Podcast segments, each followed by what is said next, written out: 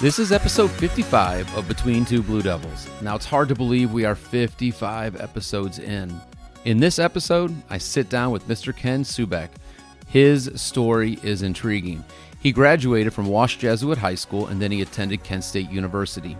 After graduation from KSU, Mr. Subak landed a job with, drumroll please, the Federal Bureau of Investigation. You heard that correctly, the FBI. Ken was a member of the Special Photo Unit located right in the heart of Washington, D.C. You can only imagine how excited I was as a history teacher years ago when I found out Ken had worked for the FBI. After hearing some of his stories, I invited him into my psychology class on a regular basis to talk about how the FBI uses psychology to solve cases. Every student walked out amazed that Mr. Subak had worked for the FBI, that he had helped solve some major cases, and that he eventually became a teacher. Yep, he left the FBI to become a teacher. During our conversation, he talks about the decision he made to change careers and his motivation behind the decision. Now, Ken currently serves as, and this is kind of a long title, he is the Transition Occupational Work Study Career and Technical Education Coordinator for the 6th District Educational Compact, and he's housed right in Tallmadge High School. Ken and his wife Leah are also passionate advocates for bringing awareness to the lack of accessibility services for deaf and blind people and others with disabilities. He and his wife began a nonprofit organization called NEO Access, where they invest significant resources into raising awareness. The two of them even produced a documentary released not long ago after seven years of production. Check out the trailer in the show notes. Ken is an amazing human who loves our students and who courageously advocates for students with needs. Enjoy this epi- episode and be sure to share it out. Now, introducing to you Mr. Subak.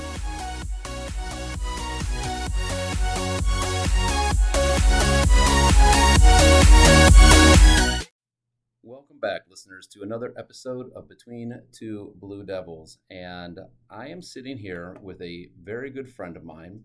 Uh, the gentleman that I'll be interviewing today is someone who I deeply respect not only as an educator, but also as a man and a person who he just simply inspires me because of all that he seeks to do and to kind of give back to this world.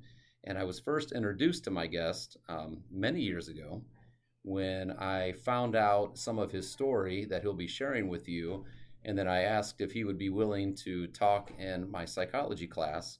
And he said yes. And he jumped in. And then from that point on, every year, every semester, I had him come in and he would share his life experiences with my students. And every single student walked out of every class he shared his story in, mesmerized by the life that he has lived. So, I'm excited to bring his story to you. Mr. Subak, welcome to the podcast. Thank you very much. I don't know if I'm worth the, the build up, but thank you very much. I, I looked at the, some of the dates, and you and I did uh, either for psychology or history.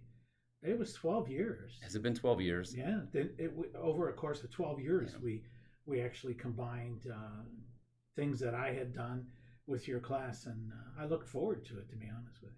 Well, I always look forward to it as well because one of the one of the things, and I think our listeners will understand this when we start getting into your story. Um, it's there's history all around us.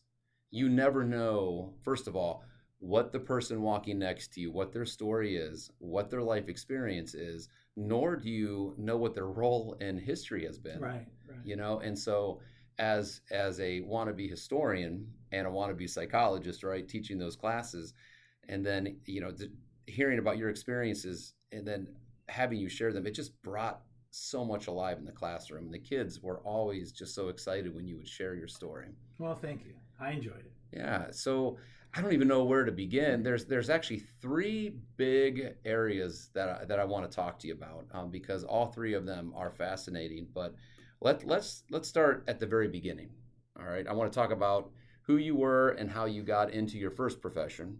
Okay. Then I want to talk about how you got into your second profession, And then I, I'm super excited to hear about what you and your wife are extremely passionate about right now. Okay. So um, let's begin. Where where are you from? Uh, Cuyahoga Falls, born and raised. Um, have a um, bachelor of science in uh, photo illustration with a minor in cinematography. And after I graduated from Kent State, there really weren't any positions that were available for employment. I spent some time looking and not without with really not a lot of success and I got told by more than a few people that if you wanted to get into photography or cinematography, they're going to hire the people that have experience, not somebody who has a degree. Mm-hmm. and I'm not trying to suggest that a, uh, the degree was a hindrance, because in fact it wasn't. Uh, it actually helped me out later on. I had a relative, uh, sister, who lived in Maryland at the time after I graduated, and um, I went to visit her, and I worked at a store that sold cameras and uh, supplies, things like that. Hmm. And one of the part time workers, I was full time, one of the part time workers said, You know, this is my part time job. I work at the Department of Justice. There's an opening for a photographer. Hmm. And that was my degree. So I applied. Didn't hear anything for a while because it's it, it's the juggernaut of the, the government. Then I got interviewed several times, had to fill out several questionnaires and I was hired at the. I thought it was the Department of Justice, which it was, but I didn't know it was the FBI. Hmm. And so I started in the um, photo processing department, which just uh, I was a director's office photographer. So when the director of the FBI would meet with people from throughout the nation who were visiting, taking a tour of Washington D.C., whether it be a congressman, a senator, a movie star, whatever I was put on call and I waited outside in the hallway. And then they would say, send in the photographer. And I would walk in, take a picture. They would shake hands. And that I may wait there for two hours to take two pictures and then go back down, go back down to where I came from. Wow. Uh, in time, because they knew I had a degree in photography, uh, I was promoted to the uh, forensic division. And I was one of five photographers that did scientific, technical, forensic photography Hmm. for the FBI at that time. Wow. So so how long did you serve in the FBI? About 10 years. About ten years. And so, um, man, it's just it's just fascinating to think about. You know, through a connection, you know, you were able to uh, land this job. And you know, whenever anybody talks about the FBI, there's just you know, there's this aura about working for the FBI that's just mysterious and um, intriguing. Uh, were you nervous at all when you got hired, or I mean, what were you thinking when you found out? Yeah, exactly. It's exactly what you think of.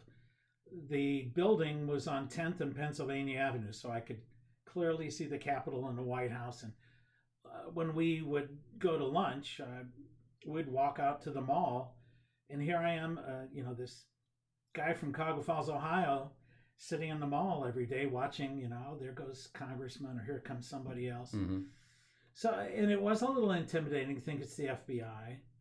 And it, when I got promoted to the special photographic unit, that's when I got my top uh, secret security clearance. So I Mhm. could work on things that um, were not available to other, you know, individuals. And so it's a big machine. Uh, you know, it's 11 stories. That at the time it was the building on 10th and Pennsylvania, which is 11 stories in the front and seven in the back. They used to call it the 7 Eleven. Okay. And we were on the fifth floor in the science division. And so it was a rotating basis. A case would come in, and everybody knew if it came from Ohio, they'd assign it to me. And, and so it was a random thing over time that you just worked on cases.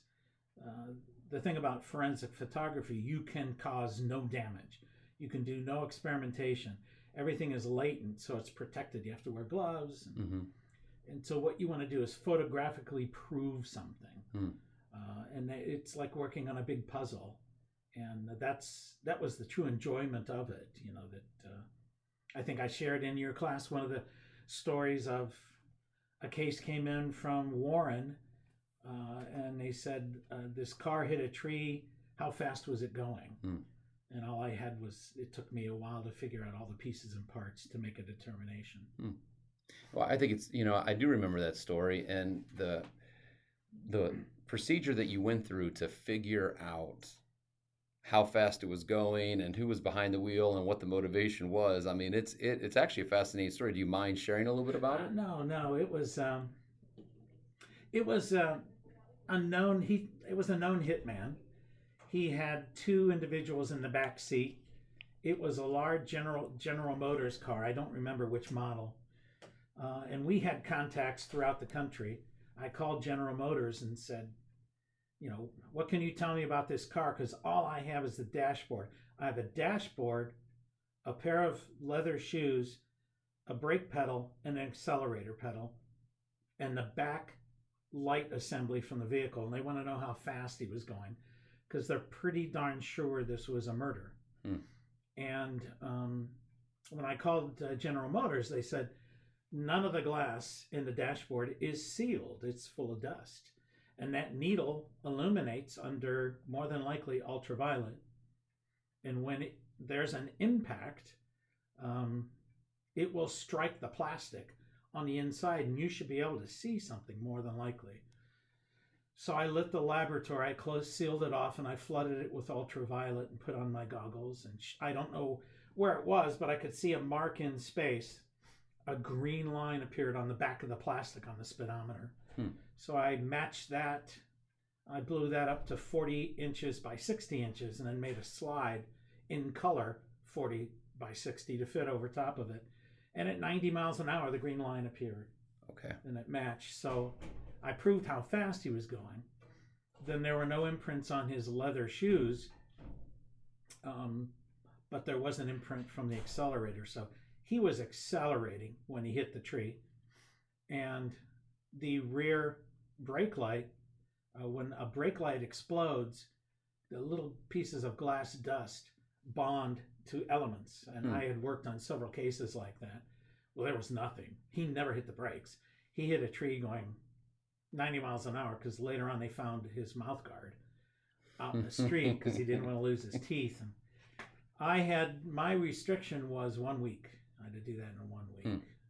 in normal working situations. So um, cases like that, uh, you sort of it's like when you're it's not troubling it's actually in you're thinking it's this is a puzzle hmm and you're trying to figure it out.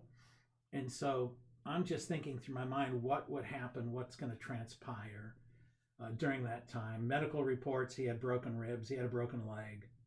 Um, so he after he you have to share evidence and after he saw what the what i had done he pled guilty. He, Hmm. he just took the took the charge. He didn't try to fight it so and there are a series of cases like that Yeah. that, you know Well, it's interesting because, you know, one of the reasons I enjoyed having you come in and talk to the psychology class is because so many of my students want to get into forensics of some kind, right? And uh, then there's also the psychological aspect of it. You would share about, you know, what it was like trying to put the pieces together to make sure a hitman is is brought to justice or some of the other stories where you're just talking about like the effects of bad decision making, right?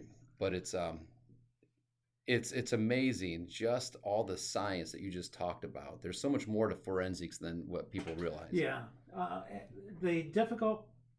That's not difficult, but I think the troubling part is to realize that's what somebody did for a living, Yeah. and I cannot put my head there. I cannot figure it out.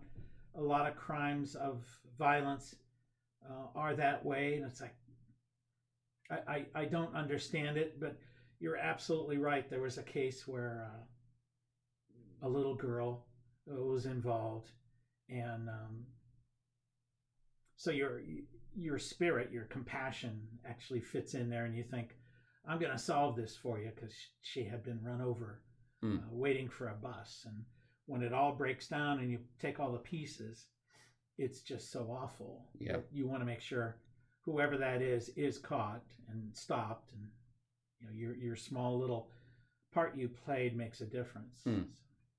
What would you say would be um, one of your biggest takeaways? I mean, that's pretty powerful what you just talked about right there. But as an FBI agent, what's one thing that you you think about often as when you reflect back on your time serving as an FBI agent?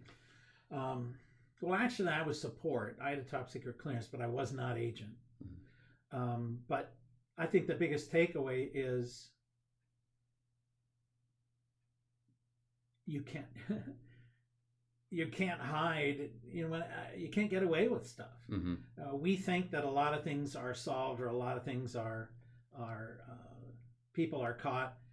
And I, I think over over that ten years, there was a case I would work on one year, and five years later, it's back because somebody just sort of they went a little bit crazy, and it, Hmm. it bothered them. The thing that's scary is there are people out there that those kind of things don't bother them, Yeah. uh, and that's a whole different classification. But Mm-hmm. the takeaway is uh, there are people spending a whole lot of time trying to figure out how to get over on a on a situation when in fact all they have to do is the right thing and none of that is necessary Hmm. but i don't know what you know that's that fits in with your psychology class it's like why did you go to all this trouble to set all this stuff up was the money worth it and for some people i guess it is Hmm.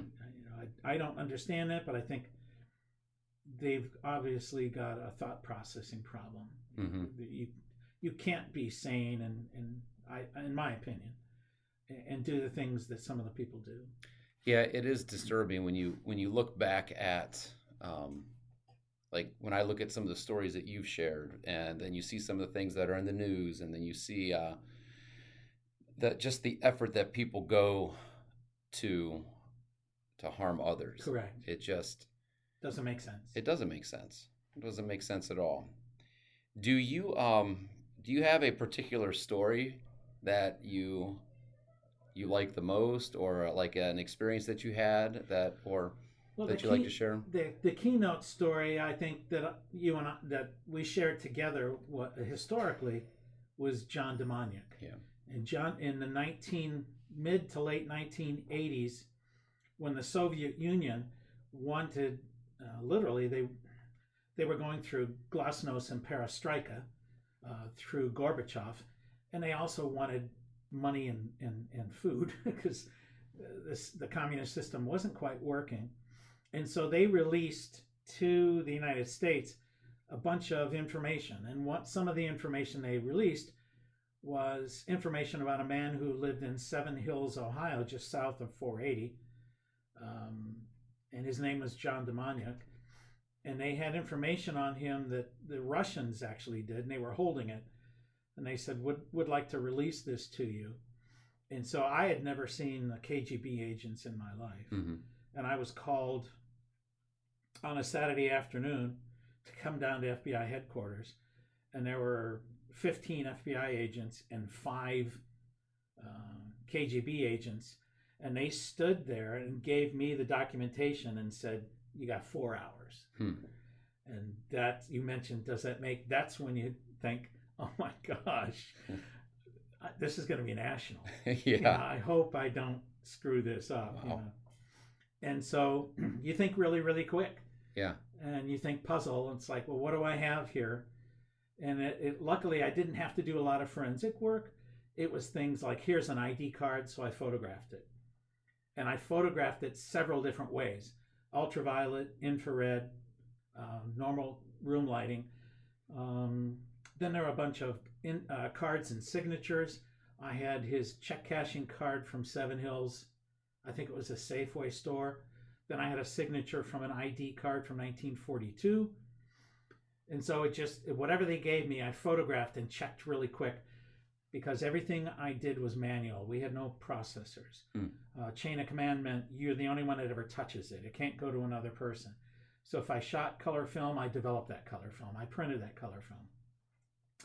And so about four hours later, uh, I don't know. I'm sure they uh, the FBI agents quizzed and had a good time with the KGB agents trying to f- figure out what they could. Hmm. I gave uh, the information back, and then proceeded to create uh, sort of a case Okay. uh, in point. That's that's what I did, and um, it was pretty fascinating. And um, it then went to uh, analytical people that could look at signatures and say, no, the signature on the 1942 card matches the Safeway checking account. And then they did um, forensic skull research on the photograph of you know the, the main thing that got John Demjanjuk in trouble is they lied. Um, he's he said he was uh, not he was not in the uh, uh, at a prison camp in Sobibor, uh, which I think is in Poland. It was a death camp. That he was actually somewhere else and he was a prisoner of war, and it all unraveled with uh, research and data and everything Mhm. else. So um, he passed away in uh, on appeal. Uh, he was first prosecuted by the Israelis, so everything I had done went to the Israeli court, but on a technicality, he was released. hmm And then the German court, which has been very studious and trying to un, un, you know, tame some of the wounds of World War II, uh, took all the information. And it was a period of almost uh, eight or nine years before somebody said, whoever worked on this was right. The, these things are. So he was, he passed away in uh, just of ill health in prison. hmm You know, and I was just happy he was never coming back home you know, myself. That had to have been uh, a little bit surreal when, because I mean, I remember watching him uh, when he was arrested, right? And they wheeled him out on his gurney because he was too sick to walk, right? Correct. And so they, I remember watching that. And here it was the evidence that you took pictures of, the case that you'd put together uh, as FBI support that was used to bring this man to justice. It, it, that's true. There is a documentary that they have done, and if you ever see the ID card and the film and the other stuff, that's mine. That's But I don't own it. Obviously, whatever you do gets turned over to the government, and they own that. And uh, and that's the picture you took. that's the picture I took. That that is so incredibly cool. That's cool. true. I mean, that's locked in history forever. Because I mean, that's a conversation. I know it's really super significant to Northeast Ohio, right? But then, but it's international. His name comes up. That case comes up. I mean, it is. It's the stuff of history books now. Right. Well, as a, as a, I was talking to one of the social studies teachers here who had uh, viewed the documentary, and I said, I'm biased in a way because you know they were the pictures and images you're seeing are the ones I did. I thought the documentary was skewing it a little. They were saying the FBI was was going after him. Mhm. It's like, yeah, uh, a death camp guard. They're Mhm. they're going after him. Um, and then I linked that to in your psychology class. I linked that to all the industries that were associated with Nazism. hmm It's like we still have a Volkswagen. We still have, you know, the people that make Bayer aspirin. Their headquarters in Pittsburgh. Um, they made the gas, Zyklon B, which killed people in, in prison camps. That's a that's a discussion to have. I think. Uh, You know. I don't, Were you the one who recommended the book about Bayer? Um, years ago, I read a book that talked about that whole period of history, and um, I just um, I'm uh, always been fascinated by Elie Wiesel's book Night. yeah, and Elie Wiesel was was asked to go to Bayer headquarters in Pittsburgh because at the time he was living he was an older gentleman hmm and he was living in uh, New York City and the CEO of Bayer because during the war they were called Hoechst Celanese they had a different name and they did all kind of things for the Nazi war machine hmm um, and Elie Wiesel, who wrote Night and several other books, refused. He said, I'm not going to hear a man apologize in the, it would have been the 20th century. We hadn't crossed over into 21st yet. And he had to be convinced by other people. Mhm. Uh, he was a very, very humble man, very quiet. And uh, not a lot of commentary, but it's like when he spoke, he, he just, his main commentary was, you know the the Germans had so much technology, so many educated people, so many people that knew so many things, yet they turned a blind eye to this kind of caustic destruction. hmm How how did how did you do that? You know, and he could never make sense with that, and it conflicted with his faith as well. hmm So, So you uh, you have recommended some very very good books to me, written by Holocaust survivors. Um, did your uh, desire to learn more about uh, kind of like the survivor mentality and you know how the, the, resiliency i mean because of your fbi work or is it yeah, have I you always been so. Oh. i believe so i believe that um, it's the oppressed mm-hmm. it's the idea of oppression and later on when we talk about uh, the project my wife and i are involved in I, I think it's it's not a victim's mentality it's oppression it's like while we're, and this is going to sound odd, and I don't want to offend anybody, I really don't, but when there's a red carpet event and, and everybody talks about what this girl looked like and how she rocked this dress and this and that, while they're talking about that, nobody's talking about the people who are starving in the world, who are getting rocketed in the Ukraine or getting starved in, in Africa. Mm. And it just seems to me we don't really want to talk about that and I'd, I'd, like to see a little bit less about the stars and the famous people and maybe a little bit more of the folks who are having really awful lives. And i think you're right. I think it relates to elie wiesel's book. It relates to uh, the other wes moore west you know who's the current wes moore is the current governor of maryland. He had a fantastic book and I, you and i had spoken about that before. And um, just folks that said, "No, I, I need to say something about oppression. Mm-hmm. I really do." And so that led my wife and I. I mean, we had this thought for many years, but it led us to our project. Wow. You know? I um, I don't want to skip over the part of when you become a teacher, but I think this is like a That's a fine. good point to kind of transition into into what your your passion project is. And I was um, you know, I was listening to a podcast yesterday uh, by a gentleman named oh Sorry about that. Time to go. Still in school. Yep, yep. See you next week. but uh, but it's by a guy named Todd Durkin. It's called the uh, Increase Your No, not Increase. That's another podcast. But Todd Durkin Impact Show. And he had a guest on there named Rory uh, Vaden, and the two of them were talking about figuring out what it is that you like, like your purpose. You know, uh, the the ultimate premise was you know your brandability and not necessarily a brand like between two blue devils but you know when they when your name is mentioned who are you? What do you represent? What is your brand right? And in the midst of that there was a point about how you need to pour your energy your time your passion into something where the number one objective is to serve others.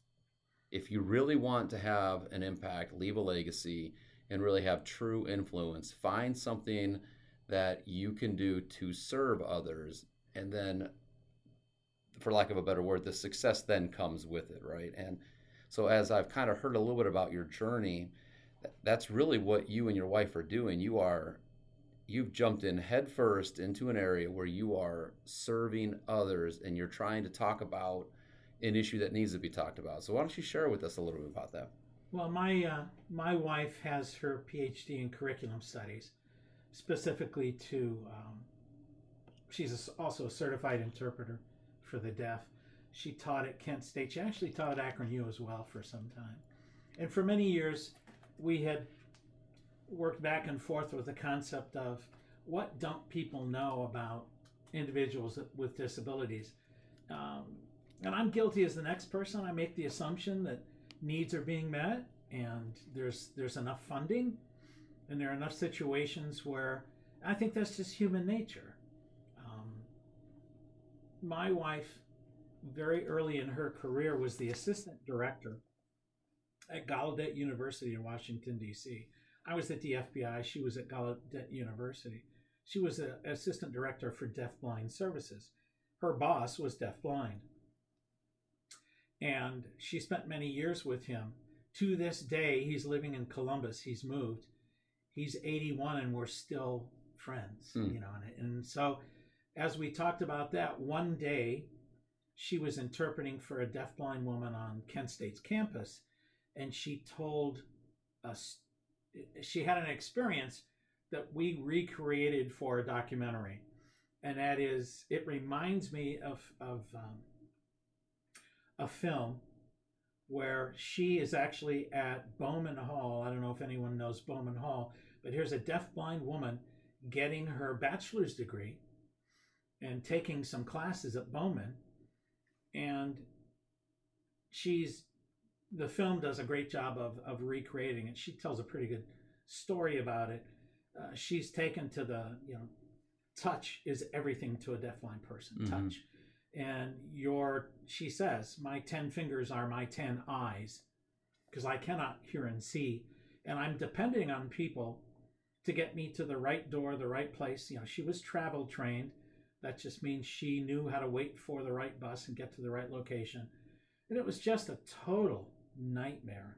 Hmm. She was left waiting, and the bus driver said, Well, you didn't come out.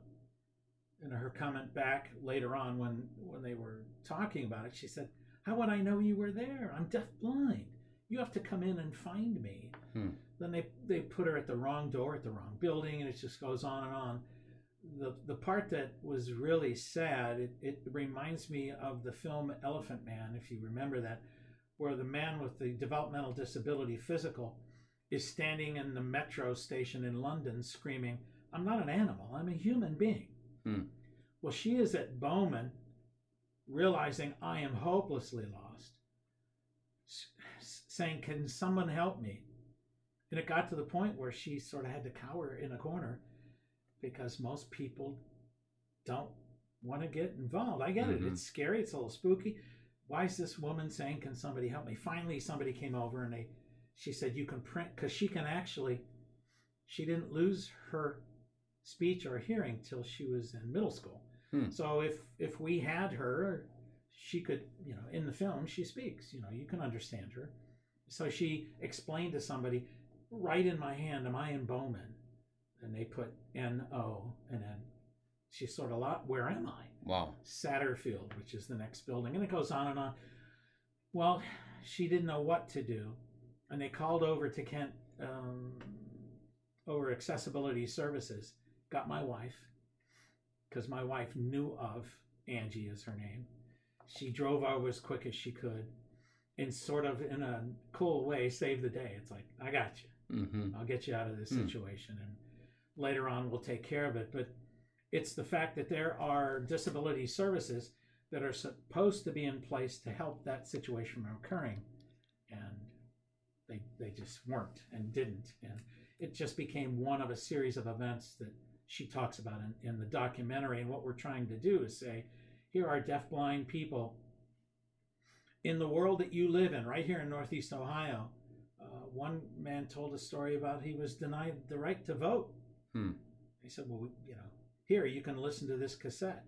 Are you misunderstanding me? I can't hear or see.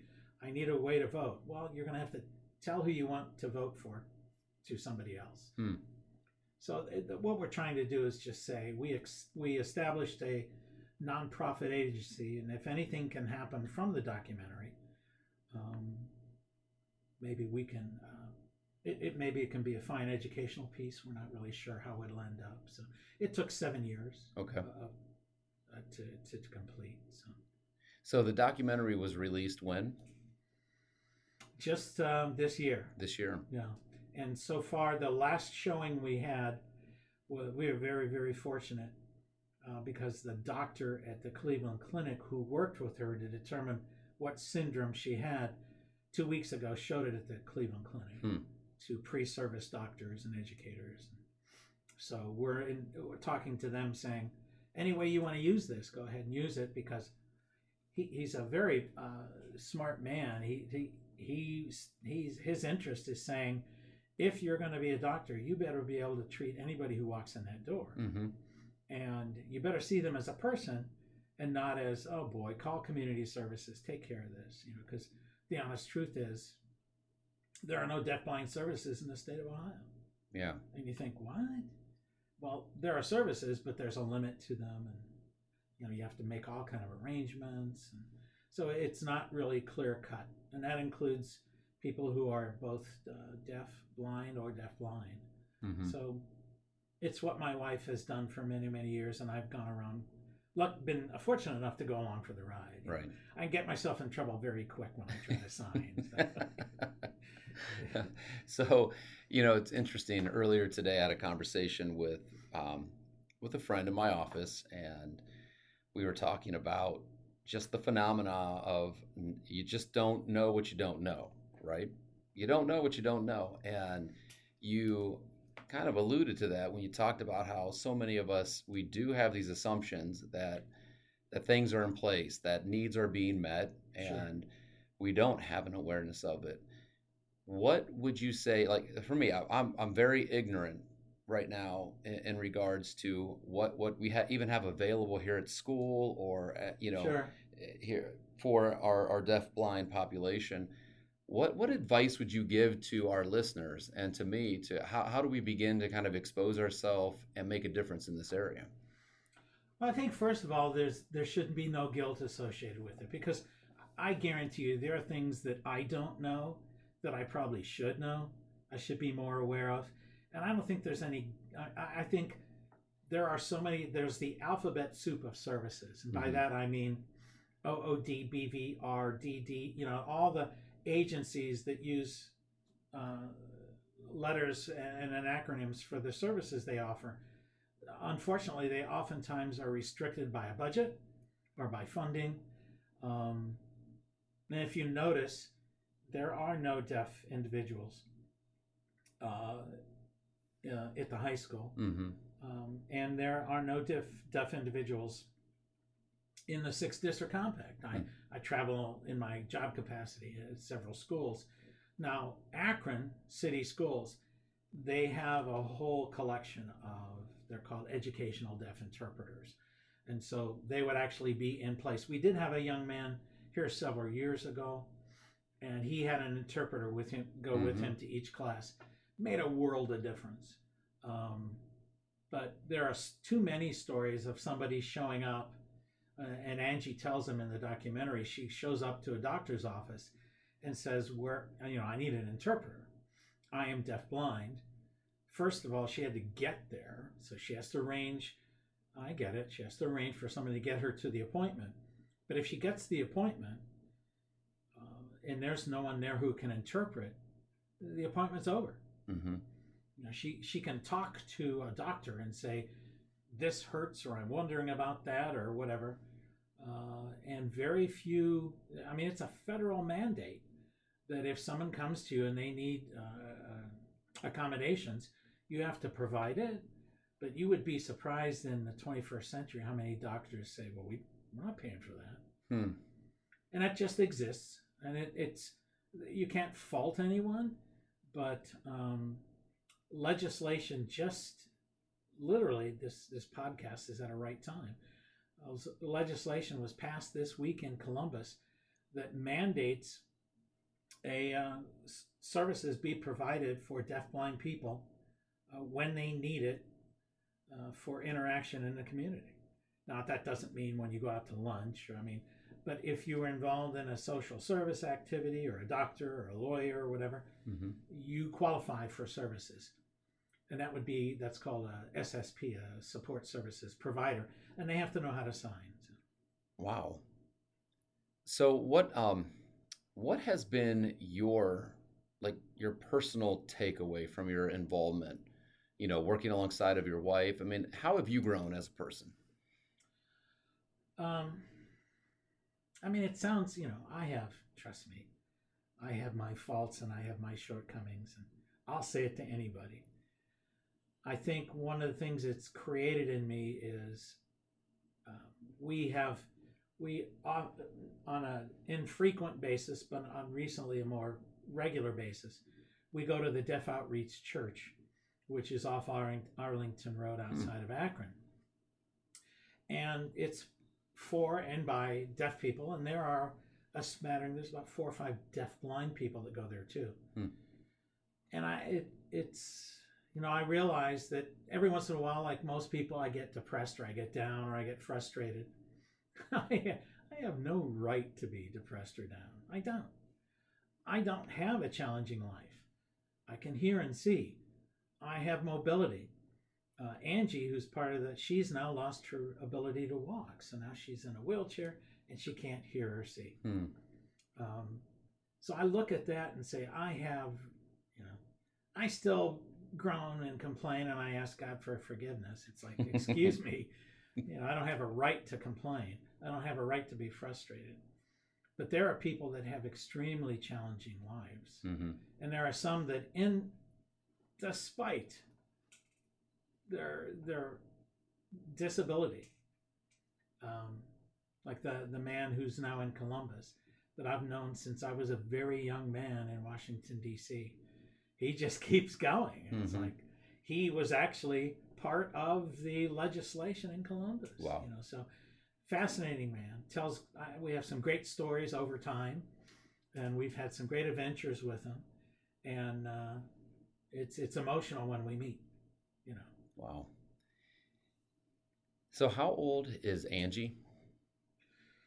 uh, I think Angie is in her uh, late forties now. She has a son who lives with her, and she gets assistance that doesn't cover everything. That Mhm. she, you know, doesn't cover all food, doesn't cover because you and I think, you know, I'd like to get a new pair of slacks, or I'd like to do this or that. Well, luckily, she has a dad and a brother who help support her. hmm Um, but her son, uh, well, actually, I, I should rephrase that. Her son now identifies as a, as a female, so he's transgender, but he lives with her, which is good, so she's not alone. Yeah. But she's pretty independent, but most of her interactions take place on a computer. Okay. You know, and it's uh, it's sort of fascinating to watch her. She can navigate that, and um, pretty. It, it, I don't want to say it's amazing, because she's quick to correct anybody that uses that word. It's like when I go to the store and I shop, I'm not amazing. Don't you shop at the store? Does anybody say, "Hey, Ken, you're amazing. You're shopping"? Mhm. It's like, yeah, you're right. You're right. That that's that's uh, that's the um, inspirational thing that you shouldn't be doing. Yeah. You know? Well, her her resiliency is inspiring. I mean, when you think about it, she's deaf and then blind and then immobile now. Correct. She has lost. She used to be a lot more mobile, but she um, she now pretty much when she goes anywhere, she's in a wheelchair. hmm So the SSP has dual duty. Not only are you the tactile interpreter, so um, tactile interpreting is both hand to hand, and it's also, um, you know, somebody's laughing, you tap somebody's shoulder, and they know that's a cue. Okay. you know. So she was at, you know, we made sure that she was at the Cleveland Clinic showing because she has to answer certain questions Mhm. and things, you know. So. So, what's the next step for the uh, the organization? Well, what we're hoping to do is there's another organization we're talking to, which is, um, oh my gosh, and just as you asked me, it went right in one ear and out the other. But it's an organization that promotes uh, film about disability, Okay. uh, like a Disability Awareness Foundation. So uh, we're going to give first dibs to the Cleveland Clinic and say, it's yours hmm you know just just you know my wife has actually created a curriculum to encourage pre-service doctors these are the things you need to be aware of. Hmm. we're just waiting to hear back. Hmm if that doesn't go somewhere then uh, we will um, uh, go with the other agency that that uh, it's sort of a social service agency that deals with films and documentaries. What scares people a little bit uh, it's a 90 minute documentary. Hmm and sometimes that's a big chunk hmm you know for folks to take, take in. And i've told the cleveland clinic you can use pieces and parts whatever. I'll make it available because it's more important. We are going to have a showing at uh, wilson school and the wilson school is on the east side of cleveland and they have a whole wing uh, that's just for uh, deaf children and deaf blind children. Hmm. and actually i filmed several of them and they're about to graduate so I, I want them to see it before they leave that school. The sad part is when they leave wilson school they have to go back to the cleveland school system with minimal supports and services Oh man. it's sort of you know it's sort of uh, depressing but Yeah. it's a reality so if we can just get this out and make make some people aware that that's what we're hoping for know? Yeah, I mean that's certainly uh, the the dream, right? I mean, this Correct. this this documentary gets out there, and your wife and Angie and you continue kind of crusading, and it you know brings awareness, and then Cleveland Public Schools starts to offer you know support for correct kids and, and if we can uh, it gets pretty crazy because my wife is actually the editor for a book on the 81. Uh, Art Rohrig is his name. He's in Columbus. He wants her to edit the book of his life. Hmm. And so she's in stages of that. And we have the nonprofit, and he said, make it available on your nonprofit site. Oh wow. So if that's the case, any monies we do accrue will go into uh, public awareness or anything like that. Wow. So we'll Wow. see. We'll see how that works out. Well, you know what? I'll be sure in the show notes. You know, we'll we'll connect um, and we'll link.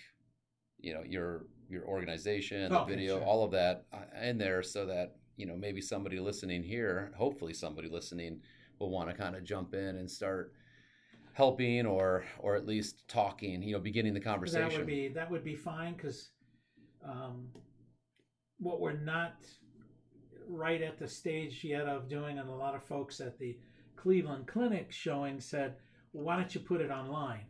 Well, then, and this sounds uh, self-centered, but it's like I don't want to release it. I don't want it to just go out there without some control over Mhm. where it's going and who's using it. I think it's, to be honest with you, there are two areas that I would like to pursue further, and that is education wise. This Mhm. nation is, there's a lot of interpreter training programs throughout this country, both on the collegiate level and other, other levels. We just have to get that information out. We simply don't have the money because this film was, I don't want to say how much we spent, but we spent uh, seven years of money, and it's like, whoa, I, I don't want to hire a public relations Right. firm. I, I don't have the funds for it. But I think uh, I think if you keep plugging away, eventually. yeah. And uh, I'm going to be honest with her. I'm hoping that we can also. It's a faith based. hmm There are plenty of organizations. We're going to show the film at Deaf Outreach Church because we paid for captions hmm to be inserted, which you would expect. Uh, and it's the film is also also audio described. So if there is someone who can, which is not too common, but if someone is blind and they Hmm. want to see the film, there's audio description track on it as well. So I've got several different versions of the film available. Wow. So That's fascinating. it, it's it's a learning process, you know. Um, Well, so we've kind of uh, kind of bookend your life. We talked about, you know, your career in the FBI, and now we're talking about kind of present day, your passion project. Let's kind of jump back, you know, to the middle of the story, and what drove you to becoming a teacher? Um, well, there was a there was a specific teacher in high school. He was the assistant football coach, and he did something that I think everyone now in education is doing. And he was, you know, because I was in high school when Lincoln was president. You know, I mean, it, was, it was quite a few years ago. But he's differentiating, but it's not so much for special ed.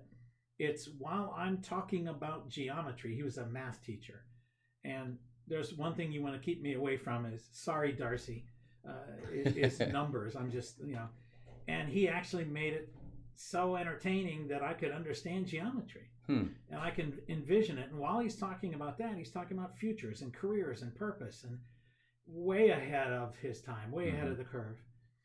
And uh, honestly, my father was the first of his family of seven that he was the only one of, of the seven that had a uh, college education. Hmm. And he actually taught uh, science at a high school in West Virginia. And then found out that Ford Motor Company was recruiting, Goodyear Aerospace was recruiting.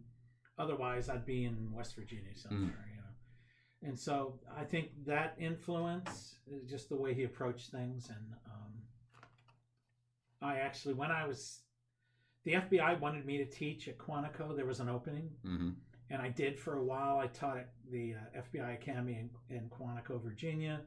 I taught uh, photography and forensic photography. But our goal, my wife and I had a goal of always coming back home. hmm And so, I mean, I would have been set. It was a great position, uh, and uh, but it just wasn't where I wanted to go at the Mhm. time.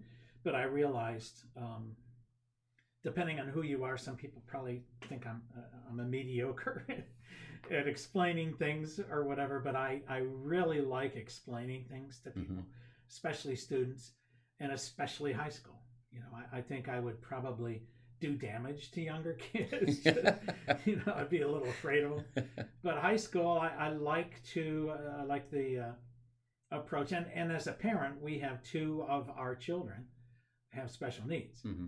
and that's pretty common in special education. It's like you have someone who who understands what that is like, and and so. Uh, that that led me into education. Okay. So I went back to school when I was uh, when I got my master's in, in education with a endorsement in career-based intervention. So that, that's you know that's sort of that what the role I'm doing now. Yeah. Is, you know. So why don't you tell us what you? I mean, what's a, a day look like for you now? Well, right now uh, I do a, a there's there's a series of uh, things that I actually do. Uh, there's a great program called CTE, which is uh, Career Technical Education, and Tallmadge is part of a six district compact, and mm-hmm. it includes like Cuyahoga Falls and Stow and Hudson and Woodridge, and uh, the schools sort of combine. Uh, uh, it, it costs so much money to have so many different programs that a school like Kent Roosevelt, that was designed to be a career technical education high school, uh, they have the bulk of, of it by far. Mm-hmm. And so, if a student who's on an IEP wants to choose a different path. They don't want to take the path of enlistment in the military. They don't want to in, uh, enlist. They want, I'm sorry, enroll in post-secondary education. They can get a leg up by saying, rather than pay all that money, you can get certified in forestry, cosmetology, mm-hmm. any one of those programs. There are a number of programs available. My job right now is to all the Tallmadge students that are in CTE I keep track of them, mm-hmm. their progress, what they're doing, what they're not doing, and if they need a little nudging along the way, I do that. Mm-hmm.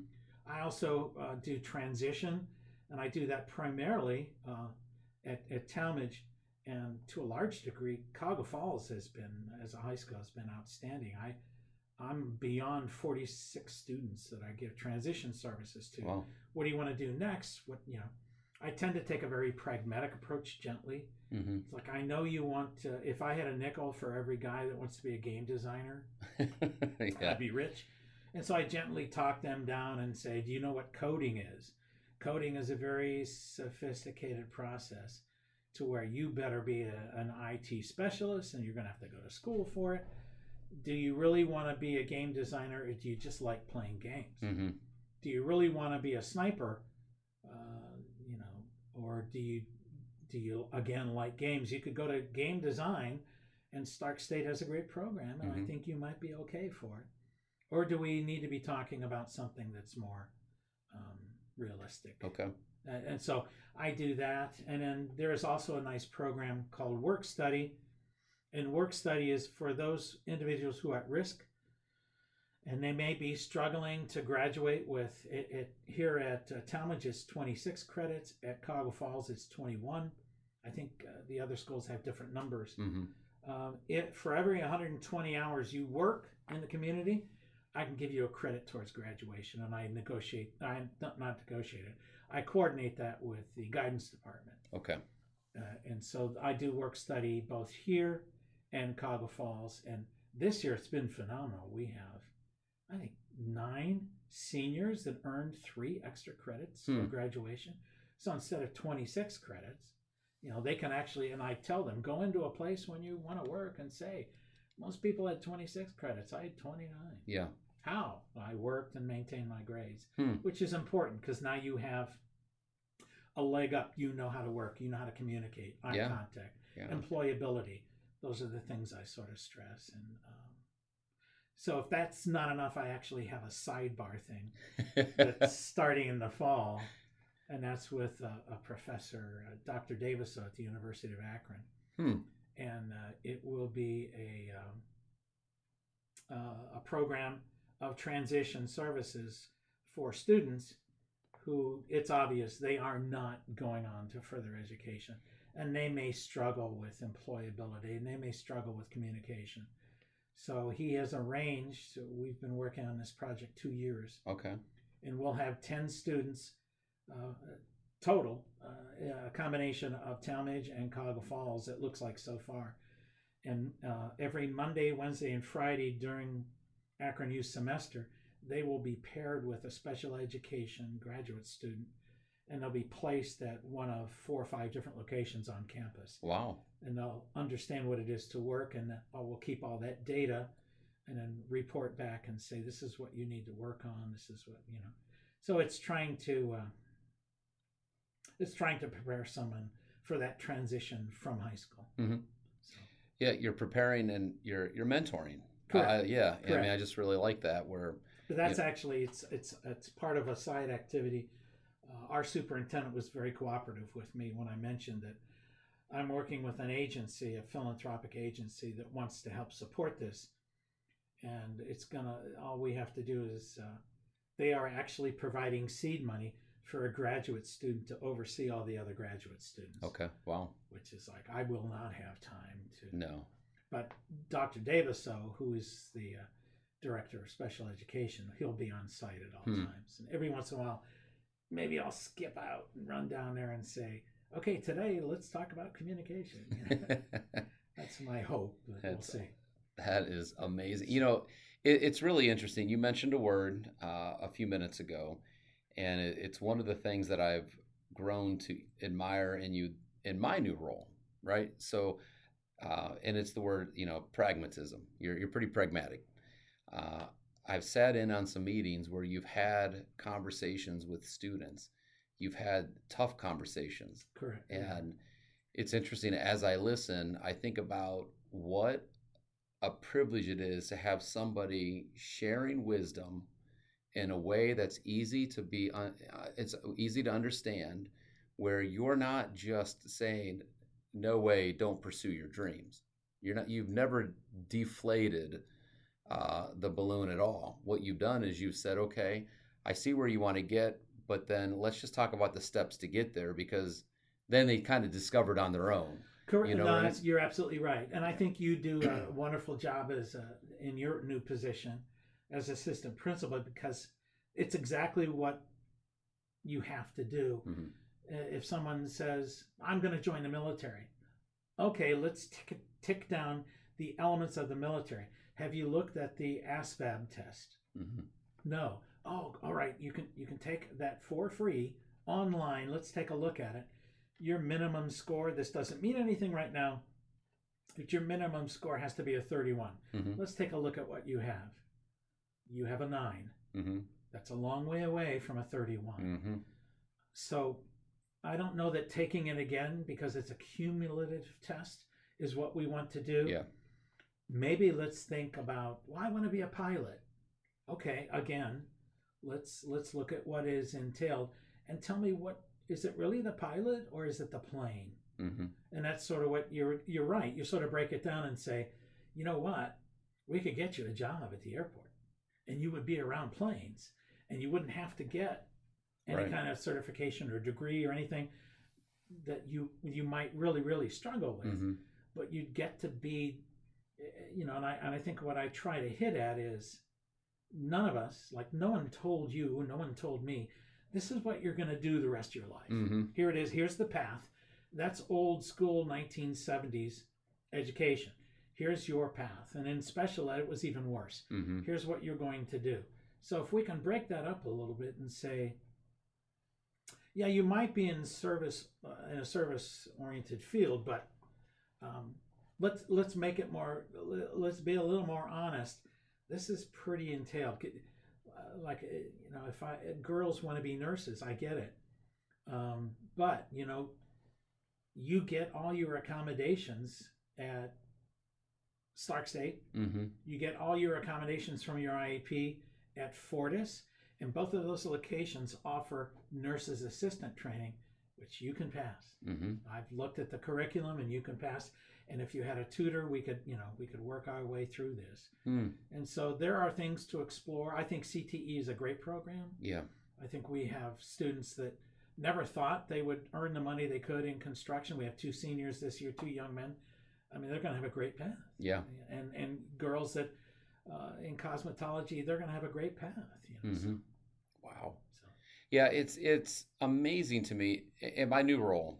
Um, one of the epiphanies I've had is just how many people are working every single day to help our students see opportunities before them. You know, I, for Correct. 24 years, I was kind of just in my own room and had a vague understanding of what you're doing or a vague understanding of CTE or what, you know, some of the other incredible people around here are doing. But now that I'm kind of in the trenches and, I, you know, we're having these conversations every day, you know, what opportunity can we present to this student that's going to help them succeed and become the best version of themselves you know because it is a it's a competitive world it changes daily and um and it's just just need to know that you're here advocating for our kids Well, I'm just one of. I mean, there's this is you know, I'm not saying this because you're sitting here.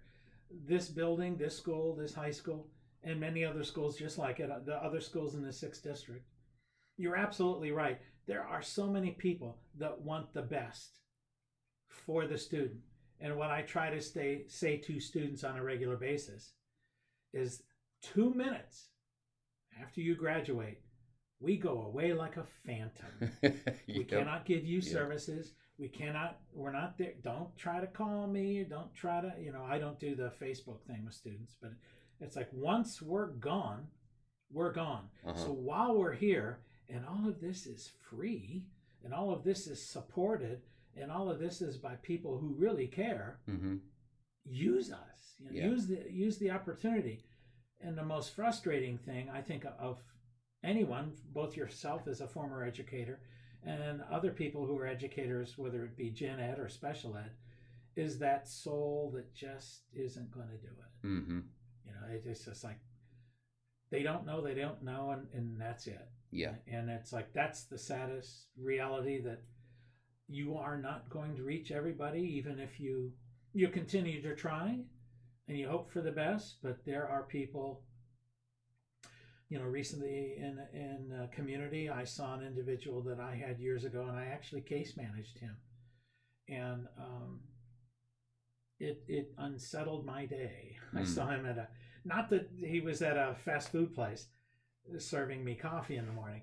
It's the fact that he just looked awful, Mhm. and and it, I'm sure he did not look happy. And those things tend not to improve over time without intervention. yeah And uh, that that that flies back to the film. It's like without supports and accommodations, how are we going to make a difference? right Well, I'm not expecting everyone to make a difference, just the people who should be making a difference. Yeah. If they had support, then make their path clear. Hmm. I used to say to my wife when during the seven years we were filming, what I'd like to say to a lot of people is, I'm not asking for your money. I'm not asking your support. Could you please just step aside hmm so we can walk by? wow And and there are a lot of people. and I'm not being negative. I'm just being realistic. There are a lot of people that are like, no, no, I'm going to stand right in front of you. hmm And it's like, well, I'm not going to pound into you because that's like pounding into a wall. I'll just walk around you. Thanks. You know. wow And I think there's a lot of people that uh, find themselves in in uh, supportive situations that can uh, understand that. that is a uh, that's just a really interesting way of looking at it and um, we are really uh, I, we really are blessed that we do have you know we have you and we have a whole team of people like that just want what's best for our kids Yeah, I and would it's agree. it's K through 12 Yes, you know and I agree. that's one of the messages that just resonates so heavily with me after every interview. You know, it's that people just genuinely care and love the community and they love our kids and they are passionate and they, you know, and they're driven in the classroom and in the office Yeah. as well as driven to serve others like you and your wife outside of the walls of Tallmadge High School. Before uh, we wrap this up, it's been a quick hour. You know, we've been Wow, we've no been going kidding. an hour. Yeah, it's been a really quick hour. Is maybe there- I babble too much. I'm no, no, I, I've, uh, I mean, we could go on even more here. Is there something that I haven't asked or a question I haven't asked that maybe you would have hoped I'd asked? Uh, no, I think you covered it very well. I, I um, you never know everything that you want to know. Right. You know, I think that I, I gave props to my dad for being a, a role model, mm-hmm. um, and and people in in the community. Um, and I've, you know, I used to say when when people would talk to me, it's it's like you know, well, who who do you learn from or get inspired from? And I just say, well, ask the teachers at school because oftentimes they're a copy short of anything they were doing on that Xerox machine. That's because I went in and went, I took this is going to be good. I'm gonna, it's like, wait a minute, I wanted 50 copies and I have 49. You know, that's, that's funny. Generally, yeah. me. I, I, you know, I don't do it much now, but in the fall, I think I'll be uh, back in a classroom for a couple of situations. So yeah. Let you know, let you know how that that goes. Yeah, I'm excited about that. So. Yeah, I've caught wind of that. There's um last thing, anything you want anything you want anyone to know about you that we haven't covered? Uh not not really. I know I know I I read that in your in your email you sent to me and I thought um not really. I you mentioned somebody, you know, like a like a side hobby besides photography, and my I always envied coming into your room because in another life I should have been a history teacher because I'm addicted to mm-hmm. to World War II, and it sounds gruesome, but I'm not. I've flown three times on a B-17, hmm. a real B-17. Really? Yeah and it's like amazing. Yeah. It's just those four massive engines and standing next to a tire that's seven foot tall. Yeah. You know? Wow. And and just the thought of what the world went through and the sacrifices of that greatest generation and and how it shaped everything and knowledge of talking to people that the generations that are fading away that when they were in high school they worked uh, at, uh, at, Goodyear Tires. I mean, mm-hmm. they were still in high school, and they had work release to go work for the war machine, making blimps or planes. Or, right. You know, it's just how how that tied everyone together, and how wouldn't it be great if we could all tie together uh, again under separate issues? You know, mm-hmm. we seem to be polarized a lot. No, I don't think it's anybody's fault. I just think. Um, that's just the way things are right now, unfortunately. So. Yeah, yeah, that's a topic for another podcast, isn't it? It is. That that one, it that is. right there, we could talk about oh, that for another hour, correct. and then just go all through history and just, you know, and deep think, dive I on it. I think it. you're right. You know, because we're living in a in a very dysfunctional time, and, and depending on how you are on the spiritual side of things, well, it's supposed to be this way. Yeah.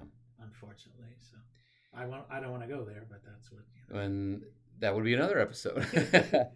So you know, you mentioned that you know you should have you or and could have been been a history teacher. You are a history teacher. That's one of the things I love so much about when you would share and just even sitting here as you kind of dive deeper into some of the the history. I mean, when you talk about it, I mean, you know what you're talking about. I mean, I always just learn. I learn from you every time. Every time you well, share. I appreciate it. I, there's so. a lot I don't know, and there's a couple of things I do know. So uh, I appreciate the fact that that every once in a while I can talk about it. yes. So, well, Mr. Subak, I, I appreciate you sitting down. Uh, I know you had to come back to school to sit down for this interview, and That's I uh. I have thoroughly enjoyed digging deeper into your story. I you know the one thing that just resonates with me about you, and it's it's something for all of us to keep in mind, is that first of all, our stories go different directions all throughout our life, right? Sure. You, you you head out of high school and you have one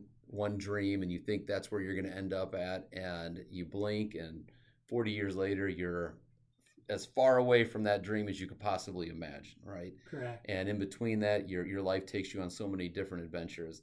Uh, but the the other aspect of it is it's the theme of the podcast, right? Everybody has a story, and the story is worth being told. And um, I thank you for sharing your story with me. I, I just thank you for the uh, the opportunity. It's a little nervous and a little uh, embarrassed to say, "Who am I to be talking?" You know, I have no wisdom. You know, the, the, person who has wisdom realizes they don't have wisdom. You know, yeah. Um, but I, I think uh, I, I was always grateful to you, and you always uh, you share the concern with the class, whether it be the psych class or the social studies class, and um, it's just it's just I thank you for that. Hmm. You know, it sort of extends your time that uh, was a long time ago, something I did in the past that you sort of dusted off a little bit. Mm. You know, so I appreciate that and, and thank you for this opportunity. You are very welcome. And listener, I just want to thank you for uh, tuning in. Do me a favor, please make sure that you share this episode out. And while you're at it, if you liked what you heard, go back and check out some more amazing interviews in, in the catalog. And if you're really excited about the podcast, please be sure to rate it and uh, share it out. Thanks for listening.